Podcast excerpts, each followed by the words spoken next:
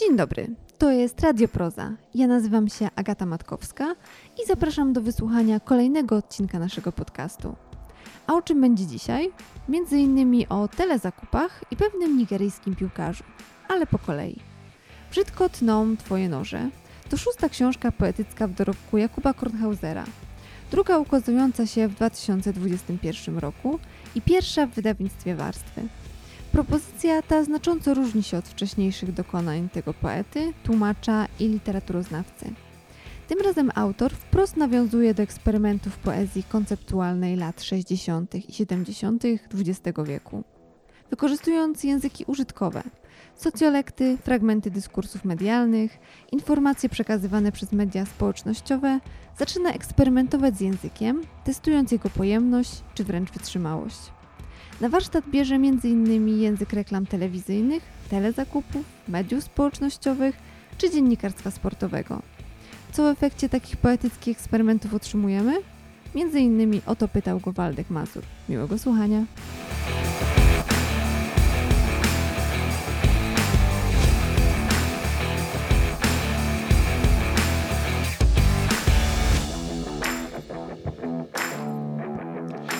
Dzień dobry, a w zasadzie dobry wieczór. Jesteśmy w Prozie, klubie Wrocławskiego Domu Literatury.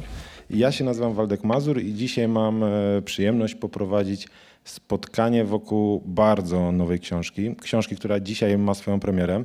Brzydko tną twoje noże Jakuba Kornhausera. Tak oto książka się prezentuje. Jest z nami także autor. Cześć Kuba. Cześć, cześć. Dzień dobry wszystkim.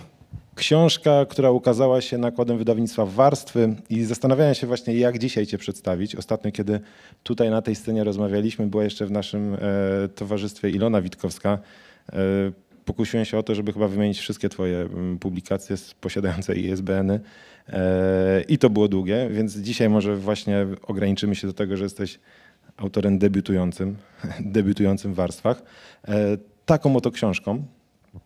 I może na początek, żebyśmy wiedzieli w ogóle, z czym mamy do czynienia, przeczytasz wiersz albo dwa?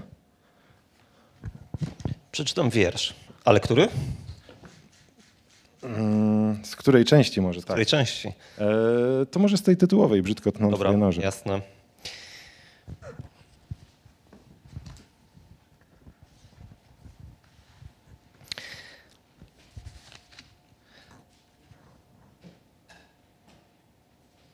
Nie używasz jeszcze pulsoksymetru? Kobiety w ciąży, sportowcy, palacze. Uwaga! Monitor tlenu i tętna we krwi. Nowe urządzenie do ochrony zdrowia. Pomiar poziomu tlenu we krwi i tętna ratuje życie. Astmatycy, alergicy, monitorujcie swoje zdrowie za pomocą domowego miernika tlenu we krwi. Znasz ten przyrząd? Dzięki pulsoksymetrowi możesz uratować życie swoje i bliskich. Słyszałeś o tym? Dzięki pulsoksymetrowi można uniknąć poważnej choroby. Rodziny, uwaga! Przyrząd mierzący tlen we krwi może uratować życie. Warto go mieć. Nie używasz jeszcze pulsoksymetru? Pozwala uniknąć wielu problemów z chorobami. Szukałem jakiegoś takiego klucza, którym, według którego mógłbym poprowadzić tę rozmowę dzisiaj z tobą. Szukałem też osoby, poety, który mógłby gdzieś tutaj być patronem tego spotkania. Tego nie znalazłem, ale jest taki człowiek, i jego nazwisko nazywa się Wojciech Dziwulski. I pytanie, czy mi, prawdę powiedziawszy, od któregoś momentu lektury tej książki kilkukrotnej cały czas towarzyszył. Pytanie do ciebie, czy ty wiesz, kim jest Wojciech Dziwulski? Nie. Wojciech Dziwulski to jest lektor od dwudziestu lat towarzyszący telezakupom Mango. Zakupy Mango znam, jestem świadom i nie chcę powiedzieć, że jestem jakimś wdzięcznym konsumentem produktów, które są tam wystawiane, ale rzeczywiście przez wiele lat byłem zahipnotyzowany przez tyle zakupy Mango. Nie mogłem się od nich oderwać, chociaż głównie z, z takich produktów, które pamiętam, które były wystawiane, które były moimi takimi no, faworytami spośród całej tej oferty, to były zdecydowanie te wszystkie rozmaite krajalnice plus te wszystkie miksery, które były w jakimś takim mega hybrydowym związku z tymi krajalnicami. To wszystko pojawiało się, znikało, właściwie wyskakiwało gdzieś spod stołu i właściwie pełniło tyle różnych funkcji, że, że jakoś nie mogłem się otrząsnąć z tego i potem chodziłem do kuchni i patrzyłem na te jakieś stare tarki, które tam stały, jakieś wałki i jakoś nie mogłem pojąć, dlaczego tam mogą w Mango, a tu nie. Ale ja ci powiem jeszcze, kto mi przyszedł do głowy, kiedy pisałem te teksty. Piotr Marecki, szef H A R T, no powiedzmy no, jeden z szefów H A R T-u, który też w dużej mierze część swojej twórczości przynajmniej um, poświęcił na śledzeniu rozmaitych takich tego typu zjawisk właśnie z pogranicza gotowych języków i jakichś takich tego rodzaju rzeczy. Więc te, jakby w sumie nawet o tym nie myślałem wtedy, kiedy się tym zajmowałem, tworzeniem tej książki, ale oczywiście potem to jako jakiś taki kontekst mi się zjawiło. Te telezakupy Mango, te telezakupy w ogóle, to jest jeden z takich wiodących elementów mediów, można chyba takie nazwać, którymi, którym się tutaj przyglądasz, język, który badasz. Ja zachodziłem w głowę, w jakich okolicznościach ty, człowiek, co by nie było młody, ogląda telezakupy Mango, bo mnie się telezakupy Mango zazwyczaj kojarzyły, w ogóle telezakupy w telewizji, z moimi dziadkami, którzy w tym takim paśmie przedpołudniowym uwielbiali oglądać te rzeczy. Mhm. Specjalnie wybrałeś sobie ten obiekt właśnie do śledzenia i do przeanalizowania, czy to był jakiś Wiesz co, to się rodzaj rytuał? Dwie, dwie rzeczy się tutaj składają. Znaczy, pierwsza rzecz to jest rodzaj z zewnątrz przyjrzenia się pewnemu fenomenowi, a druga sprawa to jest jednak fascynacja taka no, dziecięca tym przed, przedpołudniowym pasmem, o którym mówisz. Ja byłem dzieckiem, które miało duży zakres swobody chyba w chodzeniu bądź nie chodzeniu do szkoły, w związku z tym spędzałem czas na oglądaniu, na oglądaniu agrobiznesu, tych wszystkich programów popularnonaukowych, które, które były prezentowane przez, przez T V P jeden. Oczywiście Przybysze z Matplanety to byli moi główni przyjaciele, Pi i Sigma, ich fantastyczne kostiumy kosmitów, wyjaśniając jakby postaci, które są, są dla mnie do tej pory rodzajem drogowskazu życiowego. Jak ktoś mówi, że w Polsce nie ma autorytetów, to się myli. Pi i Sigma do tej pory sprawują te funkcje i robią to od wielu lat bardzo dobrze. No jednym z takich faktycznie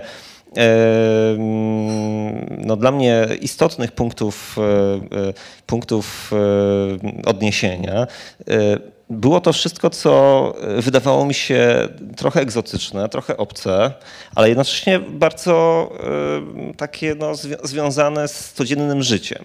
Moja fascynacja przedmiotami w ogóle, która się przejawiała w literaturze też y, zarówno tej naukowej, którą tworzyłem, jak i pewnie w tych no, tom- tomach poezji w trochę inny sposób do tej pory, no tutaj też znajdowała taką y, ciekawą, jak mi się wydaje, y, no nie wiem, no była na pewno jakimś interesującym elementem myślenia w ogóle o, o, o świecie i o rzeczywistości. Jakby przedmioty okazują się hipnotyzować właśnie poprzez te telezakupy. Nie wiem, mają jakąś, mają jakiś taki czarowny dar, nie wiem, przyciągania, ale jednocześnie nie robią tego one same, tylko też właśnie poprzez określanie je konkretnymi definicjami, formułowanie pewnych zupełnie zwyczajnych, jakby się wydawało, sposobów użycia, czy też jakichś e, formułek, które miałyby coś o nich więcej powiedzieć, ale właściwie mówią mniej, niż by się mogło wydawać. Znaczy mówią coś innego niż, do, niż to, do czego zostały zaprogramowane te języki wszystkie, tak, o których się mówi o tych przedmiotach. Tak jak gdyby coś oczywistego przestawało być dzięki tym określeniom, dzięki tym definicjom takie oczywiste. Ja też w pewien sposób, w pewien sposób inspirowałem się tutaj serbskim poetą Miloradem Todoroviciem, którego przełożyłem dla Biura Literackiego w zeszłym roku.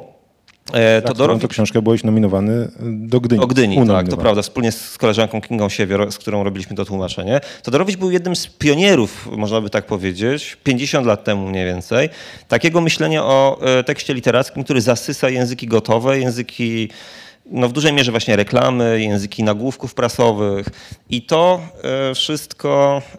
Um, wpuszcza do tekstu literackiego jak gdyby jeden do jednego, bez jakiegoś bardzo mocnego przetwarzania, tylko właśnie tworzy coś, co sam nazwał poezją e, scjentyczną, czy też scjentystyczną. Jemu chodziło o to, że jakby e, to jest rodzaj e, no, opisu rzeczywistości w sensie formułkowym, w sensie też bardzo często właśnie reklamowym, zachęcającym do jakiejś działalności, czy to właśnie w kontekście ekonomicznym, do kupowania czegoś, ale też po prostu do używania na przykład jakichś tam przedmiotów, nie wiem, wymyślonych przez siebie. E, I zawsze mnie to fascynowało, ale nie znajdowałem w polskiej literaturze y, odpowiednika tego typu y, tekstów. Nawet jeśli te wątki się pojawiały, to te wątki były jednak już poetycko przetworzone, w jakiś sposób dostosowane do konkretnego pomysłu na, e, nie wiem, na, na, na miejsce poezji w rzeczywistości albo na miejsce poety w rzeczywistości, więc wydawało mi się to, że zawsze przestaje to być celem samym w sobie, tylko staje się środkiem do osiągnięcia jakichś innych celów. Natomiast mnie chodziło o to, żeby w gruncie rzeczy oddać pole tym językom samym w sobie, żeby pokazać, w jaki sposób one konstruują same rzeczywistość, a nie w jaki sposób one są używane do konstruowania rzeczywistości jakby już potem przetworzonej. Trochę to zmierza w kierunku takiego językowego obrazu świata, ale zastanawiam się, czy... Bo ja przy, przy lekturze książki... Hmm, Pierwsza lektura to była, było dużo dobrej zabawy i później zacząłem się zastanawiać, czy ty i Todorović, którego tutaj wspomniałeś, czy wy, kiedy pochylacie się nad tymi językami, czy wam bardziej przyświeca zachwyt tymi zabiegami, czy to jednak jest pewnego rodzaju krytyka i chęć pokazania czytelnikowi, uświadomienia odbiorców. Zobaczcie, jakie to jest płytkie, zobaczcie, jakie to jest sztuczne i nadmuchane. Tak, znaczy w- wydaje mi się, że to jakby idzie w dwie, w dwie strony i jedno drugiego nie wyklucza, ponieważ jakby tu się miesza rodzaj, nie wiem, z takiej frajdy po prostu z, z stworzenia, czy z kompilowania, czy z takiej kolażowej działalności, która wykorzystuje języki gotowe i pewne e, e, zakłócone formy, które nagle ożywają i prezentują się w taki bardziej złożony sposób. To jest po prostu, nie wiem, m- mnie się to podoba jako czytelnikowi i podoba mi się również tworzenie tego rodzaju e, no, języków, e, e, mapowanie wycinków rzeczywistości w, te, w tego typu sposób, ale jednocześnie e, e, ja to traktuję trochę jako rodzaj takiej ironicznej, czy, czy nie wiem, sarkastycznej wręcz e, działalności, która ukazuje, w jaki sposób te zakłócone języki zaczynają e, dominować nad jakimś językiem takim bardziej zwyczajnym i wydawałoby się e, dostępnym każdemu. I te e, jakby tworząc ta, ta, taką bardzo ciekawą, ale jednocześnie no, trudną do przewidzenia i trudną do opanowania strukturę taką magmową, która się zupełnie wymyka, wymyka rzeczywistości, to może w jakiś tam sposób, jak sądzę, również mieć negatywne skutki w postaci, no nie wiem, z jednej strony braku komunikacji, ale po prostu w, skutki takie, że jakby, no mówiąc bardzo pokrótce rzeczy, które są ogólnie znane, no ten język na tyle się wymknie spod kontroli, jakby na tyle się usamodzielni, uniezależni, że no zupełnie będziemy jakby nie tyle podmiotami, które kontrolują to, co się mówi, tylko będziemy przedmiotami tego, w jaki sposób inne byty, już niekoniecznie ludzkie, mówią. Tak? To znaczy wykorzystując ludzkie jakieś pomysły na język, w ogóle ludzkie języki, będą tak je przetwarzać, że jak gdyby staniemy się więźniami, więźniami komunikatów. W pewien sposób, prawda? No już teraz oczywiście, jak doskonale wiemy, wszyscy jesteśmy trochę więźniami komunikatów w, tej, w, w tym znaczeniu, że nie wiem, boty, rozmaite systemy, algorytmy, które wykorzystują dane, no, układają nam pewne, pewne komunikaty, pewne wypowiedzi, które kursują w rzeczywistości wirtualnej jako równorzędne do komunikatów dawanych przez człowieka. One są w jakiś sposób nierozpoznawalne i, i w to mnie w jakiś tam sposób fascynuje, tak? To znaczy w, jak, w, jaki, w jakiej mierze jesteśmy właścicielami tego, co chcemy powiedzieć i w jaki sposób chcemy ten swój komunikat, swoją wizję świata za jego pomocą skonstruować, a na ile no po prostu jesteśmy zepchnieni gdzieś tam do narożnika i musimy jakby w, tak naprawdę być żonglowani, żonglowani przez te komunikaty. No jesteśmy jak gdyby no, tylko targetem komunikatów i, i nie wiem, nieludzkich podmiotów, e, które mm, no, w, w jakiś sposób do nas docierają.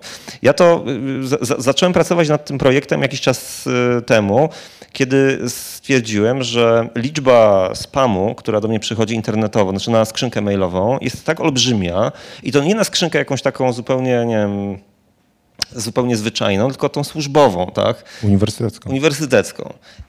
I to były, to, to były spamy właśnie dotyczące rozmaitych, po pierwsze do sprzedawania rozmaitych towarów, ale także, no nie wiem, matrymonialne jakieś takie, czy, czy erotyczne zaproszenia, ale także oczywiście jakieś takie absurdalne zupełnie wiadomości, które wyglądały jak...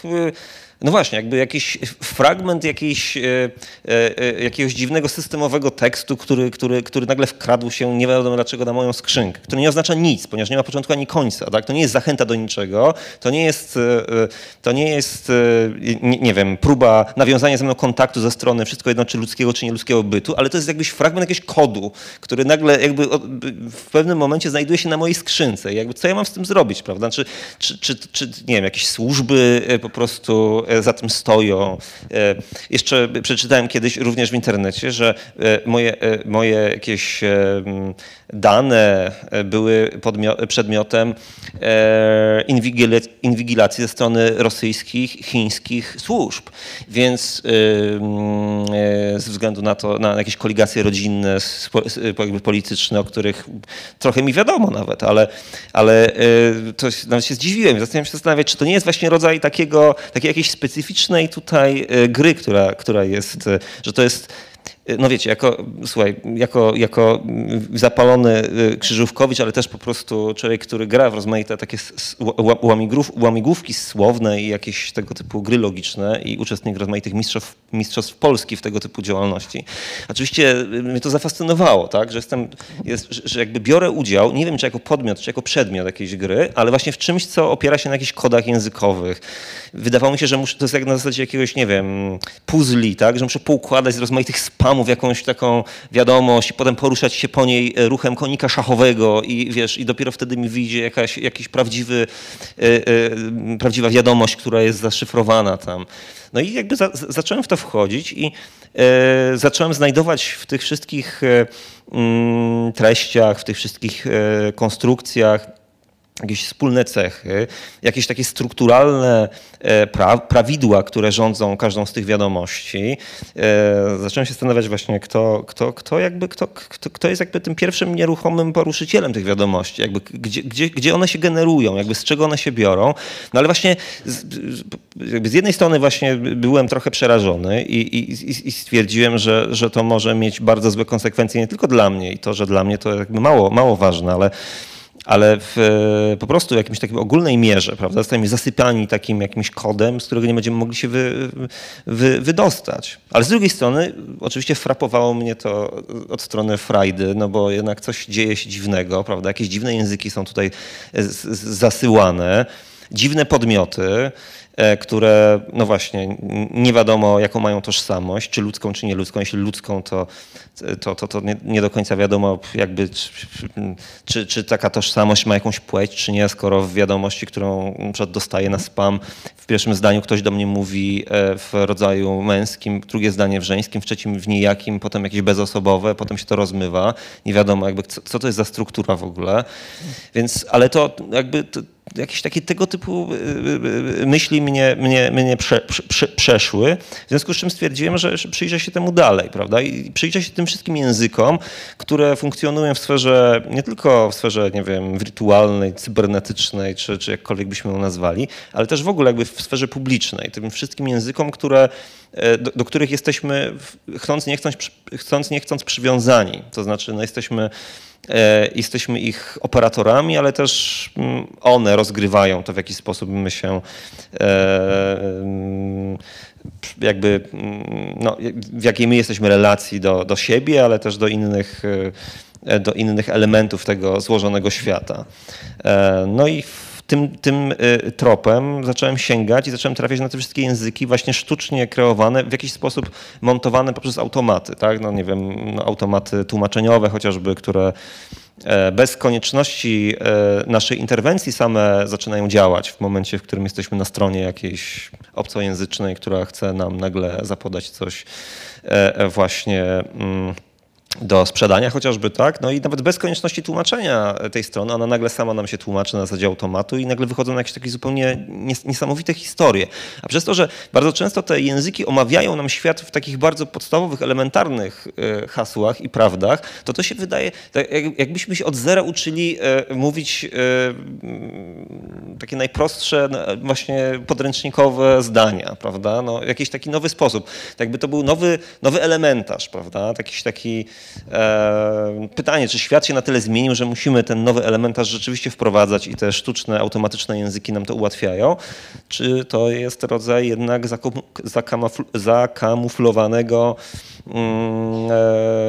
no nie wiem, takiego odradzania się tego samego świata cały czas po prostu, nie wiem, że, że, że, że rzeczywiście, no nie wiem, jak gady linieją, tak, te języki muszą też porzucać taką strukturę w pewnym momencie, tak, i co roku powiedzmy, nie wiem, no resetować się i po prostu od nowa ten, nie wiem, update jakiś następuje i to, to się tak kręci. I, w, i jeśli byśmy tak pomyśleli sobie właśnie o tych językach i o świecie, no to jakby w, w pewnym momencie dojdziemy do sytuacji, w której no będziemy w takim kodzie, który będzie już kompletnie e, e, no, no tak niezrozumiały, że jak gdyby no zacznie się ten moment już, w którym wyalienowanie nasze będzie tak mocne, że, że, że no nie wiem właśnie, w którą stronę to, to, to może, może pójść. Wiesz, to jest na zasadzie, nie wiem, Derrida mówił o tym, że każdy element znakowy, który, który w języku istnieje, ma swoją instytucjonalną i idiomatyczną sferę. To znaczy ta sfera instytucjonalna zapewnia nam kontakt z rzeczywistością i z pewnym systemem, do którego możemy się odsyłać. Na zasadzie, że nie wiem, tekst literacki nawiązuje do jakiegoś gatunku, do jakiejś konwencji, no tak, że możemy to usytuować czytając, prawda? Ale za to każdy tekst ma również tę część idiomatyczną, która świadczy o jego jednostkowości, niepowtarzalności, dziwności, jakiejś tam tajemniczości, no wszystko jednak byśmy to nazwali, ale coś, co świadczy o jego jednostkowości. I chodzi o to, że te języki, z których ja korzystam i które mnie w jakiś sposób fascynują, ale które również no, jednak są zakłóceniem na tej tkance języka takiej no, typu zero, język zero, to są języki, w których ten moment idiomatyczny po prostu jest proporcjonalnie znacznie bardziej daleko posunięty, aniżeli ten element zakorzenienia w instytucji. I mam wrażenie, że jeśli dalej tak pójdzie, no to ten moment idiomatyczny będzie już tak wielki, jak na przykład, nie wiem, w Finnegan's Wake Jamesa Joyce'a, że jakby, że jakby na bazie języków istniejących tworzy się jakieś takie języki dziwne, magmatyczne, trudne do skoordynowania, że nie będziemy już w pewnym momencie w stanie odnieść się do ich E, oryginalnego kontekstu, jak gdyby, tak? One się wydostaną już spoza tego kontekstu i będą znaczyć zupełnie coś innego, niż do czego były zaprogramowane, bo to w gruncie rzeczy trochę też jest o tym, prawda, że programujemy, konstruujemy pewne rzeczy, języki na przykład, ale w pewnym momencie one przestają chcieć być podległe naszym e, intuicjom, tak? I, i, i jakimś e, programom, tylko no, po prostu uniezależniają się, tak? Zupełnie. Jakby to też mnie fascynuje nie tylko a propos języków, tylko że, też a propos tych wszystkich przedmiotów, o których te języki mówią. Mhm. Mówiłem dwadzieścia siedem minut. Nie mówiłeś dwadzieścia siedem minut, bo mm, dwadzieścia dwie minuty rozmawiamy, więc było jeszcze moje pytanie na początek. Poruszyłeś kilka wątków, pewnie za chwilę zapomnę o połowie rzeczy, które chciałem zapytać, ale też zapomniałem na samym wstępie powiedzieć, że odnośnie trochę w kontekście tego, o czym ty mówisz, o tych językach, my jesteśmy tutaj stacjonarnie w Prozie, klubie Wrocławskiego Domu Literatury, ale jesteśmy też wirtualnie na kilku platformach facebookowych, na kilku fanpage'ach i ci, którzy nas oglądają, nie mogą być tutaj, a chcieliby się do dyskusji przyłączyć, to mogą właśnie dzięki tym dziwnym wirtualnym urządzeniom, o których wspominaliśmy, tym, dzięki tym platformom mogą zadawać pytania w komentarzach. E, tutaj koleż- e, moja koleżanka będzie wysyłać mi wiadomości, także będą tutaj mogły być pytania z publiczności. Już widzę, że osoby się zgłaszają, to za chwilę, ale chciałem jeszcze taki, pierwsza rzecz, która mi przyszła od razu, o którą chciałem za, zahaczyć, ale nie chciałem ci też przerywać. Jak dowiadujesz się o tym, że jesteś na celowniku służb wywiadowczych Chin i Rosji, tak? W sensie, kto przychodzi do ciebie i mówi, panie Jakubie, jak to w ogóle wy, przy, wygląda cały taki proces? Nie, nie jestem upoważniony, żeby zdradzać tego typu informacje. One znajdują się w tym takim gigantycznym pliku classified i po prostu nie mogę nic więcej powiedzieć. A to jest bardziej przerażające, czy takie, jak dostajesz taki komunikat? Nie, dla mnie oczywiście bardziej śmieszne ze względu na to, że jak rozumiem, jakby w moim przypadku jest to trochę jednak mimo wszystko utrudnione dla służb. Chyba łatwiej jednak w sieci śledzić kogoś, kto w, korzysta z rozmaitych możliwości, jakie daje sieć, komunikatorów i tak dalej. W moim wypadku jest to dość, dość ograniczone. Jeśli chodzi o, nie wiem, zaangażowanie w śledzenie moich nie wiem, skrzynek pocztowych, elektronicznych. No nie wiem, czego się tam już ciekawego można dowiedzieć. Raczej, raczej, raczej jakichś takich kwestii z pogranicza, z pogranicza porad dla studentów i doktorantów a propos najbliższego zadania domowego albo jakichś właśnie, nie wiem, kwestii tego, tego rodzaju. Więc tutaj co jestem ciekaw właśnie jakby, jak to wszystko jest, zostaje przetworzone, w jaki, w jaki komunikat te służby budują sobie te wszystkie treści, jak, w, w jakiej ostatecznej formie on, on, on, on funkcjonuje. Bo właśnie do tego też chyba w dalszej części rozmowy będę chciał nawiązać, bo ty... Yy... Ja poznałem twoją książkę, pierwszą część twojej książki to w dwa tysiące dwudziestym, kiedy poprosiłem cię o wiersze do almanachu towarzyszącego ubiegłorocznej edycji Festiwalu Silesius, tej edycji takiej przesuniętej na jesień. Te wiersze, które wtedy otrzymałem, te teksty, które otrzymaliśmy, one nie zapowiadały tej drugiej części. I dla mnie to nie było w pewien sposób zaskoczenie, bo to były, powiedzmy, komunikaty zaczerpnięte z tych mediów starszych, chłodniejszych, chyba tak to medioznawcy teraz dzielą. Interesuje mnie też ta druga część tej książki, o której będziemy rozmawiać, gdzie już poświęcasz, poświęcasz się temu, patrzysz na ten język mediów społecznościowych chociażby, a ty jesteś osobą, mi się tak kojarzysz, taką dosyć wycofaną, tych śladów elektronicznych zbyt dużo po sobie nie zostawiasz w mediach społecznościowych, bo cię chociażby tam nie ma, chyba że o czymś nie wiemy i jak niektórzy masz fałszywe, fikcyjne konta, o to cię nie będę wypytywał, ale chciałem zahaczyć jeszcze o ten język zero. Ten język zero, o którym powiedziałeś, od którego niejako się odbijamy i później te inne języki wychodzą. Co dla ciebie jest tym językiem zerowym, tym językiem wyjściowym? Bo może jest tak, że ty mówisz język zero i myślisz język literatury, język akademii, ta taka polszczyzna czy inne języki, powiedzmy, w miarę wysoka. Nie język, którym się posługują na Nowej Hucie, nie język, którym śpiewają na stadionach Krakowi, Wisły czy twojego ulubionego klubu krakowskiego, bogatego, którym teraz, którego nazwy teraz zapomniałem. Wieczysta. Wieczysta Kraków, właśnie. Gdzie widzisz ten język zero? Wiesz co, to nie jest jeden język. To, w zależności od kontekstu tym językiem zero jest coś innego. Zasadniczo język zero to jest taki język, który w danym kontekście, w danym użytku, w użyciu e, zakłada pewną mm, konkretną relację pomiędzy użytkownikiem tego języka, pomiędzy nadawcą a adresatem. E, czyli w zależności od kontekstu to może być bardzo różny język. Tak? Tylko że to jest taki język, który zakłada, że, nadaw, że mm, nadawca chce przekazać coś w miarę logicznie ustrukturyzowanego, co odbiorca czy, czy adresat ma no, jak gdyby jeden do jednego w, w odniesieniu do zamiarów nadawcy odebrać i to wszystko zrozumieć. Czyli jakby mnie zawsze fascynowała ta sytuacja, w której no, jednak te oczekiwania czytelnika, czy odbiorcy, tak, czy tego adresata są e, zawodzone, tak? To znaczy no, dzieje się coś takiego, że, że następuje jakieś tam przekłamanie, zakłócenie, tak, perturbacja.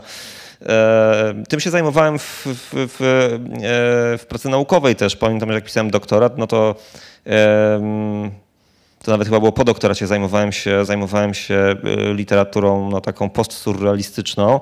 Tam też mnie zastanawiała ta, ta, ta idea zakłócenia, o której surrealiści właśnie mówili, tak? Że następuje w jakimś takim czymś, co można nazwać jakimś takim neutralnym językiem, sferą komunikacji, która jest przewidywalna i, i jakby czytelnik siadając do jakiegoś tekstu przewiduje, czy, czy jak gdyby no, w, w zakres jego e, e, no, odbioru e, nie wkrada się nic na tyle zdeformowanego, że jak gdyby ten proces zachodzi no, w taki sposób, że nie zmienia to w żaden sposób naszego, no nie wiem, widzenia świata, mówiąc bardzo pokrótce i terminologią formalistów rosyjskich. Ale mnie, mnie interesował ten moment, w którym dzieje się coś dziwnego, prawda? Że w sposób zamierzony albo niezamierzony ten język staje się w jakiś sposób rozchwiany, prawda? No nie wiem. I w tym momencie zmienia się też odbiór samego,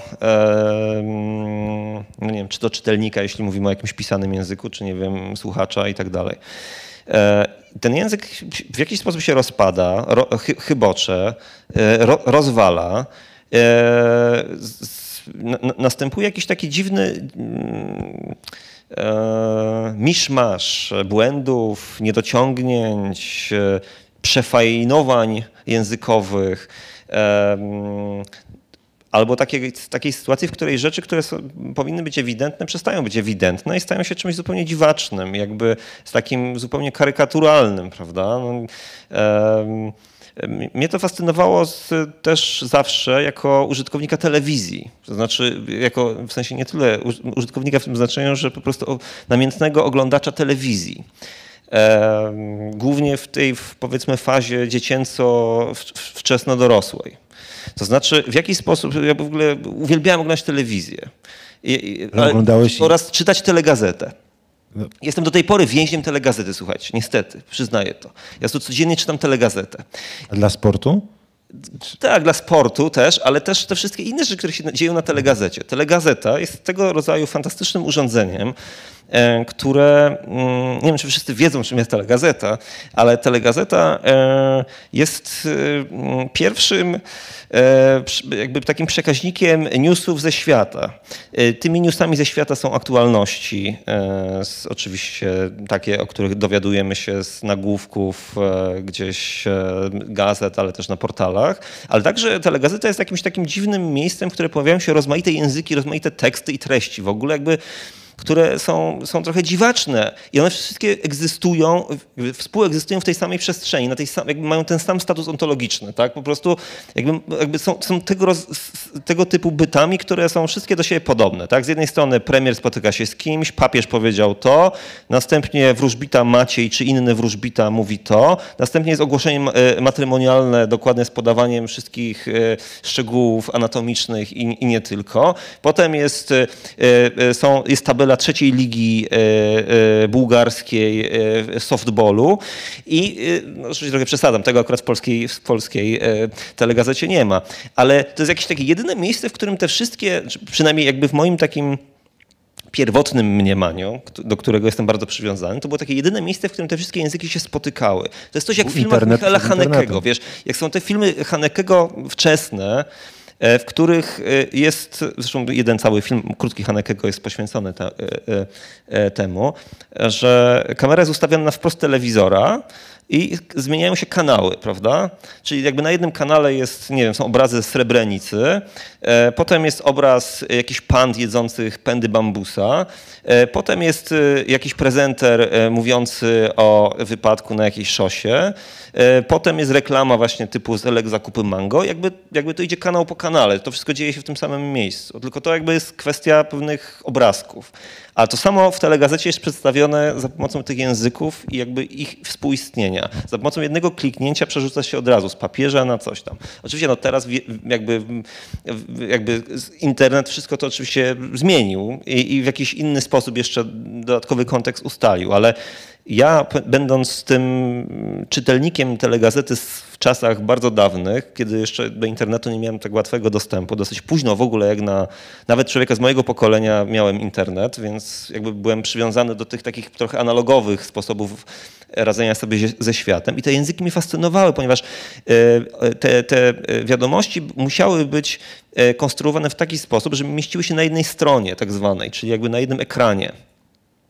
Można było ewentualnie przeskakiwać tam z ekranu na ekran, ale jeden ekran to był taki wyznacznik wiadomości, a jedna linijka na tym ekranie e, to był nagłówek. I wszystko musiało się mieścić w tym nagłówku. Więc tak ważne informacje jak, nie wiem, ogłoszenie jakiejś reformy rządowej i e, ogłoszenie matrymonialne pana Bogusława e, z, z Upraśla jakby zajmowało dokładnie tyle samo miejsca w tej przestrzeni i nie mogło ja zajmować pamiętam, więcej. Że te wiadomości się przesuwały i to było irytujące, się czekało, nie doczytałeś i później czekasz, aż sześć stron się przewinie, do tej, do tej pory, do tej pory tak jest i czasami jest tak, na przykład ja lubię te strony, które mają powiedzmy no dziesięć odsłon, dziesięć ekranów, prawda? To znaczy jakby jest strona na telegazecie numer na przykład trzysta sześćdziesiąt dziewięć i ona ma jakby dziesięć części. To znaczy jakby ma dziesięć ekranów. Polega to na tym, że to są tabele, e, tabele eliminacji do mistrzostw Europy czy mistrzostw świata piłkarskich, w związku z czym tych grup jest powiedzmy dziesięć. No i jakby to wszystko się dzieje na jednej stronie, ale te ekrany muszą się jakby przewinąć, żeby dotrzeć do, do tego, co się dzieje w grupie dziesiątej. Od grupy pierwszej do grupy dziesiątej mija pół godziny mniej więcej w zdobyciu tej informacji. Ale to też było takie fascynujące, prawda? Bo to zapowiadało jakąś taką no, tajemnicę, prawda? Że coś w tej grupie dziesiątej na pewno się zdarzy takiego, że to na pewno musimy oczekiwać, oczekiwać dlatego, że no, po prostu na pewno coś tam będzie niesamowitego. San Marino wygra z, z Francją, czy... Czy Polska wygra z San Marino po golu ręką Jana Furtoka na przykład, jak to się by, bywało kiedyś. A telegazeta znalazła się tutaj w tej książce? Bo... Nie, ale była jednym z powodów, że w ogóle zająłem się tym tematem. To znaczy e, telegazeta jest w ogóle, e, wydaje mi się, tak bogatym tematem i też tak oczywiście teraz zepchniętym na margines przez to, że dużo ludzi po prostu, po pierwsze nie ma telewizorów, a jeśli ma telewizory, to bardzo często, nie wiem jak jest z tymi bardzo nowymi telewizorami, czy one odbierają telegazetę. Nie mam pojęcia. Wiesz co, ja mam taki w miarę nowy y, telewizor. I on odbiera, znaczy ma telegazetę. E, mimo, że nie oglądam już tego tak pasjami jak kiedyś, nie spędzam wielu godzin na tym, to właśnie nawet z ciekawości sobie zobaczyłem, że telegazeta rzeczywiście jest. E, ale e, telegazeta wydawała mi się na tyle i wydaje mi się nadal na tyle bogatym tematem, że chyba poświęcę temu jakieś odrębne przedsięwzięcie, nie wiem czy poetyckie, czy jakieś inne. Może naukowe. No tak, tak, może naukowe, ale to rzeczywiście jest dla, dla, pod względem językowym to jest bardzo ciekawe. Jak, jakiego języka się tam używa, kto i w jaki sposób sposób konstruuje wiadomości. Mnie się też podobało właśnie w odróżnieniu od, na przykład, do tej pory mi się nawet to podobało, w odróżnieniu od wiadomości internetowych, na przykład na jakichś portalach sportowych, które mówią nam o tym, co się dzieje w w sporcie, to telegazeta jest niesamowicie ułożona, prawda? Możemy się, jest w jakiś sposób przewidywalna, ponieważ posługuje się pewnymi schematami bardzo e, prostymi, takimi e, niezwiązanymi z emocjonalnością przekazu na przykład. Bardzo często w tych oczywiście e, e, nacechowanych właśnie emocjonalnie przekazach, które mamy w, na różnych portalach, to się staje najważniejsze, prawda? Mówi się jakimś specyficznym językiem albo militarnym, prawda, że ktoś tam e, wdeptał kogoś w ziemię, klęska i tak dalej, i tak dalej. Używa się takich sformułowań dotyczących wyniku meczu piłkarskiego albo jakiegokolwiek innego. Natomiast telegazeta posługuje się takim językiem właśnie mam wrażenie, sztucznie wygenerowanym. Na zasadzie to są takie bardzo podstawowe, schematyczne sformułowania, że ktoś zdobył bramkę w którejś tam minucie, strzelił gola, wynik został ustalony w którejś tam minucie. Takie zupełnie nienacechowane emocjonalnie sformułowania, które są jakby przekazywane no właśnie na zasadzie pewnej matrycy, prawda?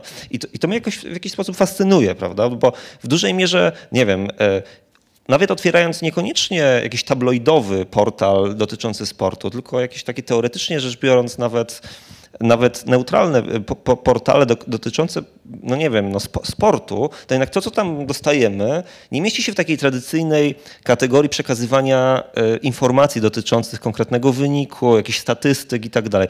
Żeby znaleźć te statystyki, trzeba się dokopać bardzo głęboko.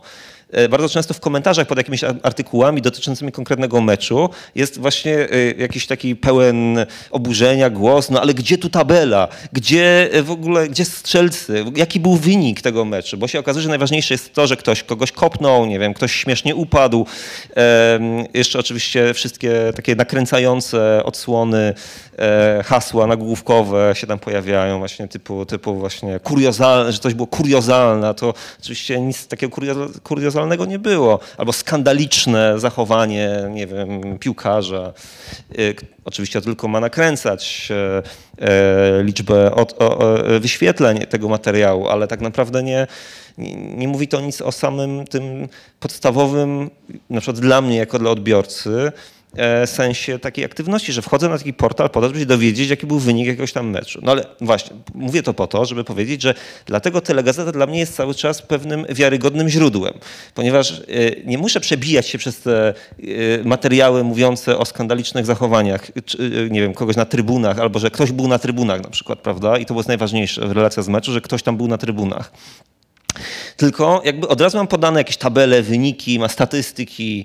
Yy, oczywiście czekam na nie godzinami, żeby się to wyświetliło w końcu, ale jak już to mam, to jakby to jest dla mnie takie po, poukładane. Wiem, że na, nie wiem, na jednej stronie mam ligę niemiecką i francuską, na jednej stronie mam włoską i e, hiszpańską. Osobna strona jest poświęcona li, lidze angielskiej i, i y, y, znaczy w sensie y, Premier League i potem Championship jest też podane w tej samej stronie i tak dalej. dwa, trzy, sześć To, to pamiętam z lat dziewięćdziesiątych jeszcze. To, o czym ty mówisz, mi to przypomina trochę dyskurs dziennikarski w Stanach Zjednoczonych.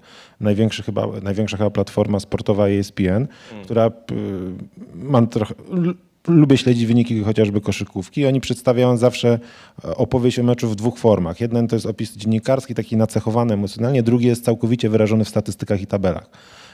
Ja wolę ten drugi.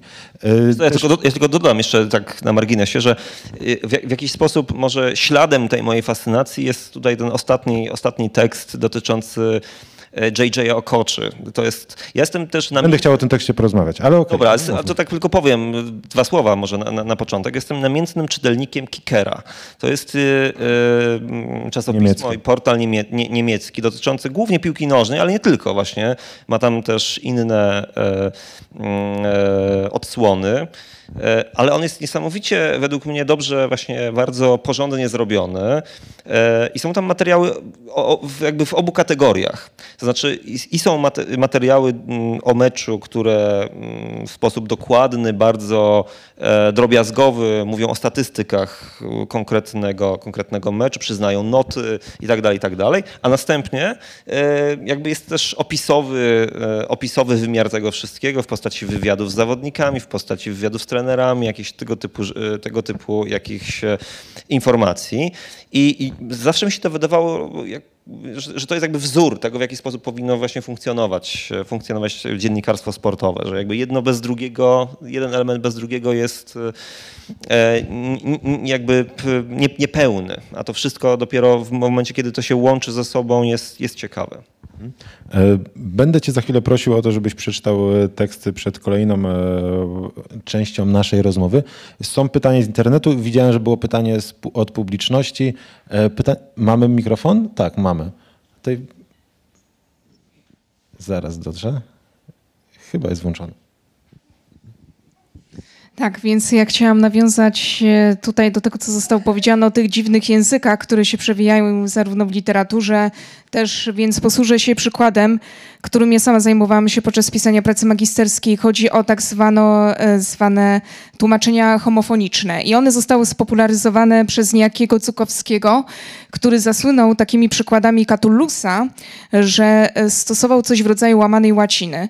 I po prostu zamiast, ale zamiast przetłumaczyć tą e, łacinę na normalny angielski, on po prostu zrobił z, z, tego, z tej łama, łamanej łaciny jakiś rodzaj slangu, takiego dziwnego slangu, e, który jest rozumiały tylko dla samego autora. I tak to mniej więcej wygląda. Na takiej zasadzie, e, e, na takiej zasadzie się to wszystko prezentuje. Więc to jest tak ogółem, że te dziwne języki, one nie są też w literaturze obecne, ale też w takich tłumacze, tłumaczeniach, że tam sens jest tylko znany e, jedynie autorowi tego tłumaczenia. Mhm.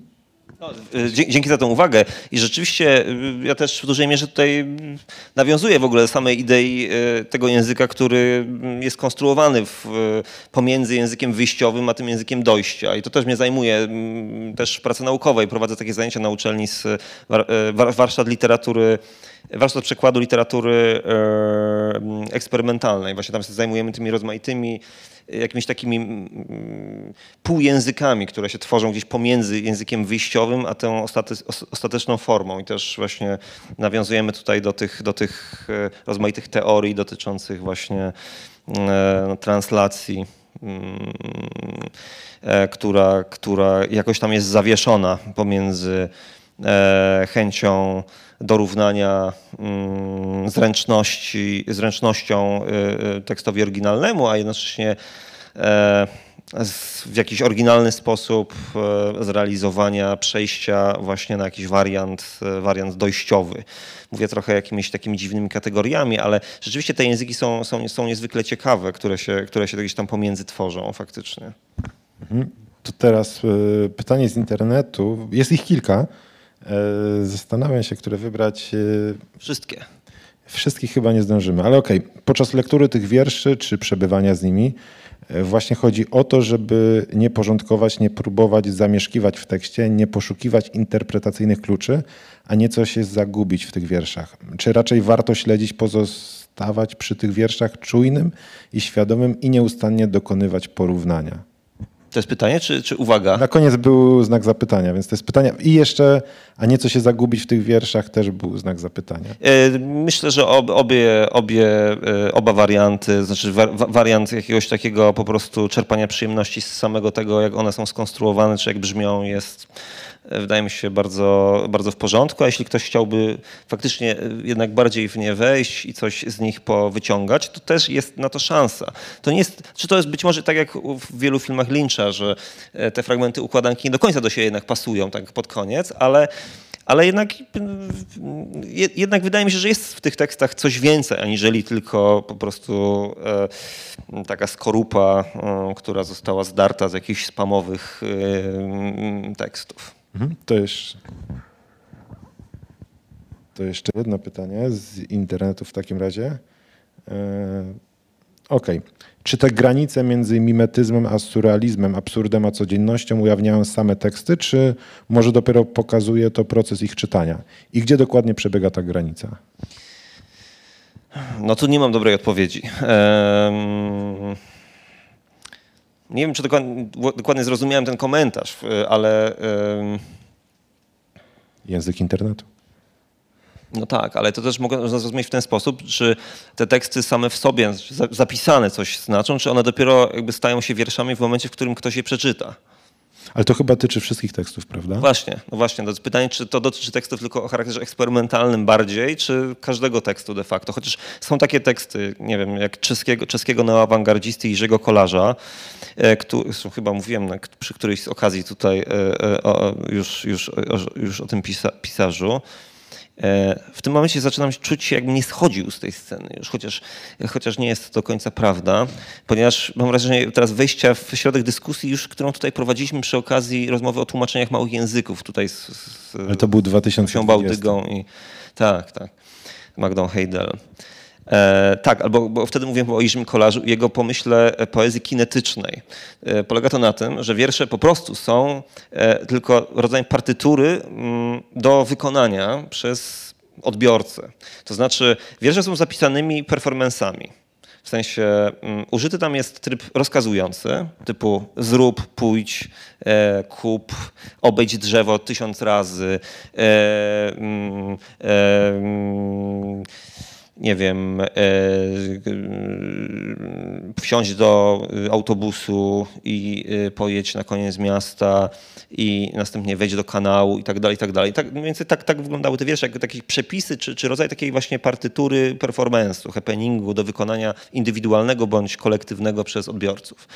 I w tym sensie Kolarz jakby wprost mówił, że te wiersze zapisane w tomiku, które wyszły, to jest tylko jakby, no to jest tylko rodzaj takiej matrycy, tak?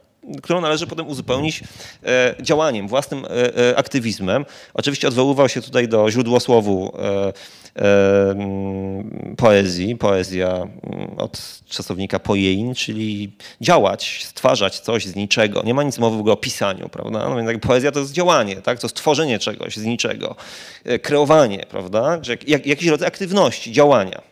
Powoływanie jakiegoś, jak, jak, jakiegoś, jakiegoś e, życia czy, czy, czy po prostu jakiejś, jakiejś formy aktywności.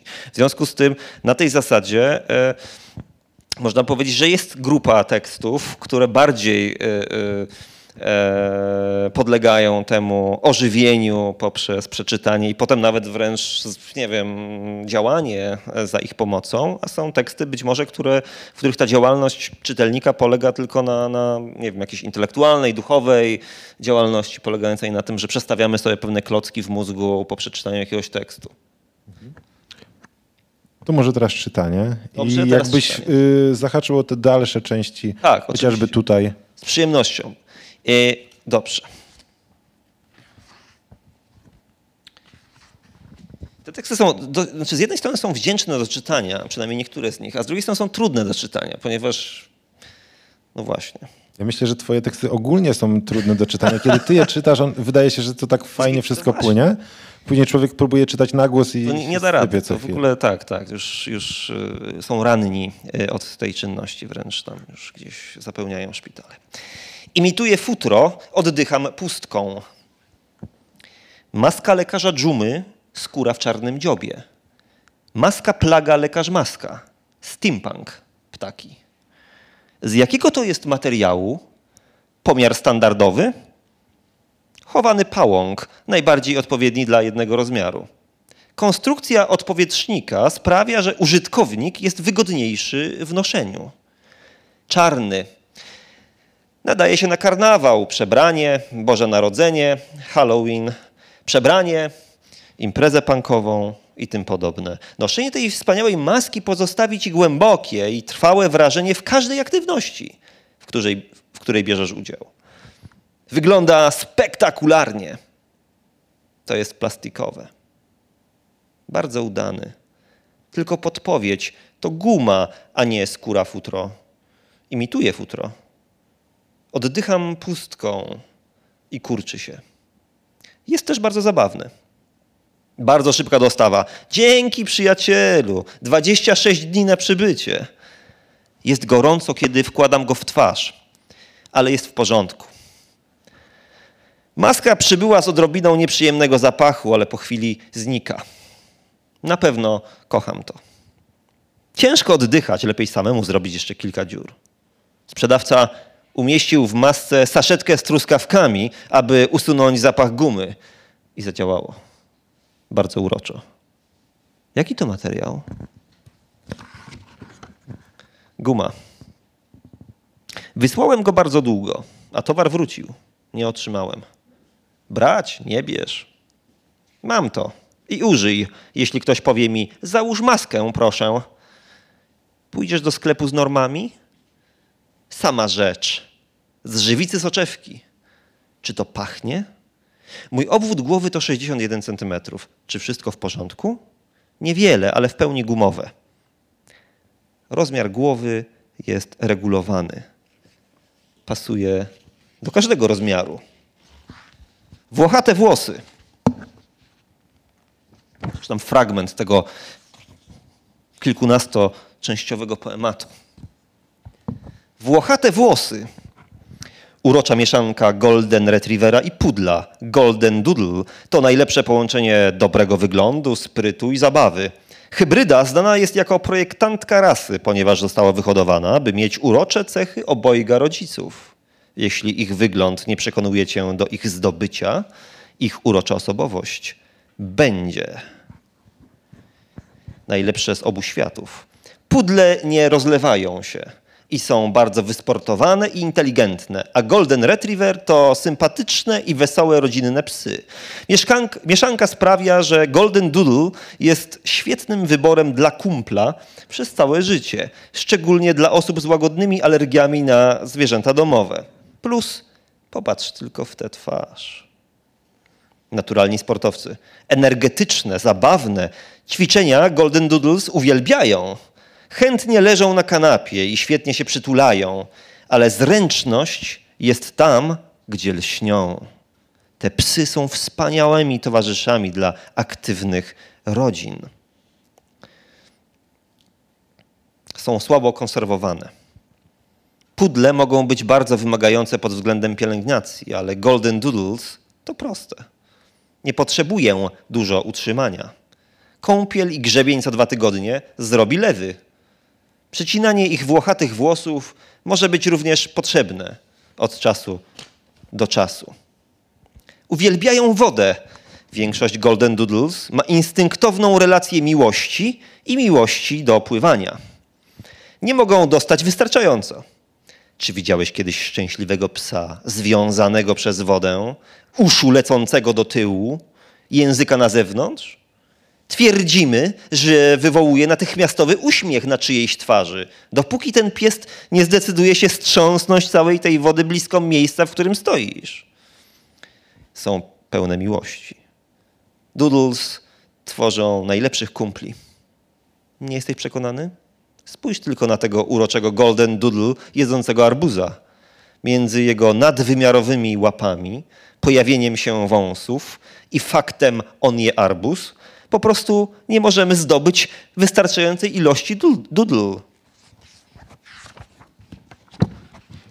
To jest fragment, jeszcze ci przerwę, z którym miałem największy problem, żeby zlokalizować go. Skąd, e, może nie zaglądam na takie strony w internecie albo w czasopismach, e, bo w, czułem, kiedy są teksty zaczerpnięte, imitujące, nawiązujące do komentarzy na forach internetowych, czy komentarzy na YouTubie. Z tym fragmentem tych golden doodles miałem problem.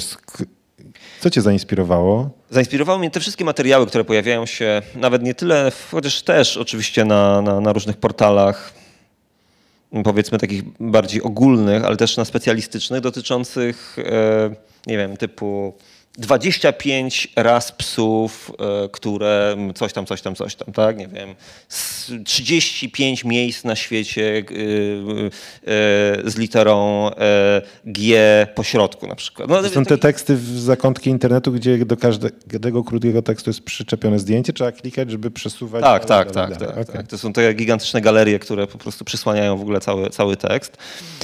Ja też oczywiście się fascynowałem tym, ponieważ ja się fascynowałem też, oprócz tego, o czym mówiłem wcześniej, czyli tele, telezakupów Mango, o których, o których powiedziałeś, już zdradzając mój największy sekret, ale też telegazeta, o której już, którą już omówiliśmy i, i kilka innych rzeczy, to jest kwestia spisów, rejestrów. E, e, Umberto Eco napisał słynną książkę, która jest jedną z moich ulubionych książek, zawsze była i pewnie będzie, Szaleństwo katalogowania. Mhm. To jest książka na poły naukowa, na poły eseistyczna, mówiąca o tych wszystkich momentach, w których człowiek miał plan posegregowania sobie świata w określonych kategoriach, ułożenia go w odpowiednie stosiki i jeszcze w dodatku z, z, z, te zapędy taksonomiczne, tak, czy, czy, czy jakkolwiek je nazwać, były no, elementem jakiejś szerszej strategii. Tak.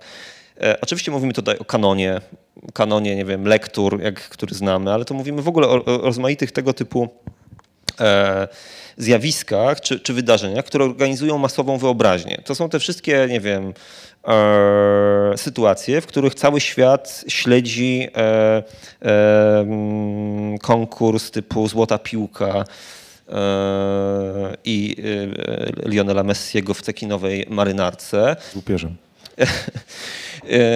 I jakby jest nagle trzydziestka zawodników, powiedzmy ta finałowa, i oni są w tych, po tych jakby oni są rzeczywiście, to, to nie jest tak, że ta trzydziestka jest wybierana przez jednego człowieka i rzeczywiście, nie wiem, który sobie mówi, a ten będzie pierwszy, a ten trzydziesty, tylko faktycznie są pewne, jest pewna metodologia, która stoi za tym, za tą klasyfikacją. Dziennikarze wyselekcjonowani z całego świata, ze wszystkich federacji piłkarskich sobie po prostu głosują na, tam, na kilku zawodników i potem są do, punktacja i tak dalej. No to chyba tak, selekcjonerzy też, prawda? Tak. Tak, też, też tak. No ale to jakby to, to jest pewien rodzaj jakby takiej, tak, tak, takiej dziwnej metodologii. I okej, okay, jakby są takie konkursy, wiemy doskonale, na czym one polegają, jasna sprawa, mnóstwo ich jest w każdym zakątku świata. Ale mnie chodzi o pewien rodzaj e, sposobu, w jaki, w jaki te konkursy i te klasyfikacje rozmaite działają na masową wyobraźnię. No bo przecież szaleństwo jest ogólnie w kraju od paru dobrych dni, jeśli nie w ogóle, ogólnie tygodni, miesięcy, zanim ogłoszono wyniki ostateczne.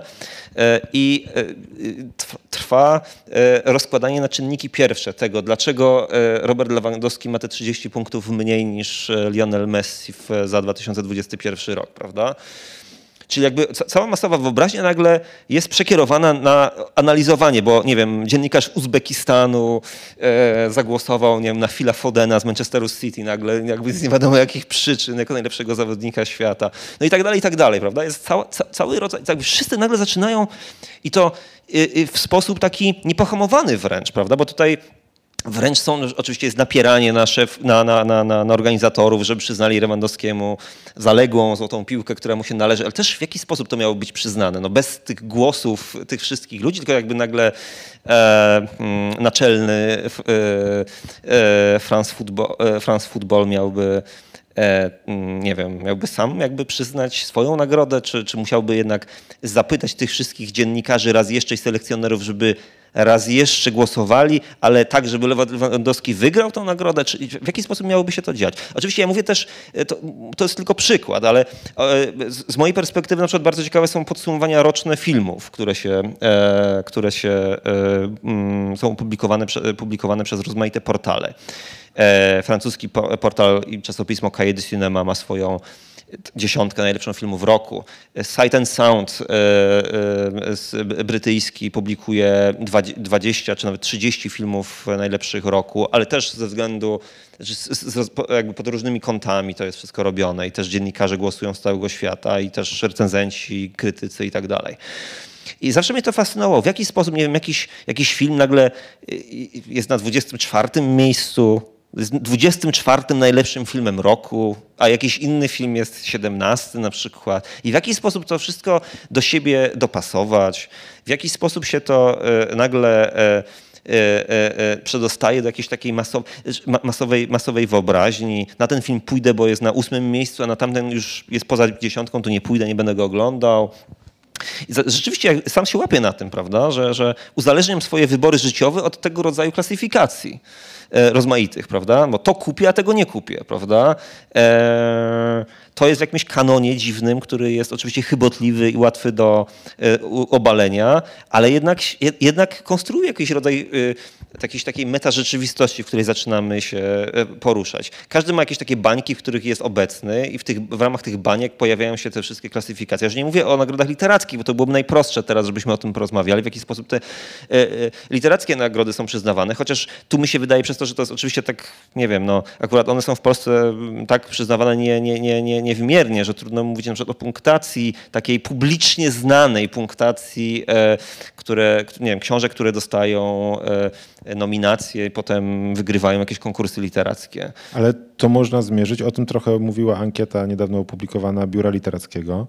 E, Też dużo zarzutów chyba w kierunku właśnie odnosząc się do środowiska literackiego, a bardziej jeszcze szczegółowo do środowiska poetyckiego, wkierowanych w stronę nagród jest to, że one faworyzują, pełnią funkcję pewnego rodzaju drogowskazów i pokazują, które książki w danym sezonie, w danym roku warto czytać.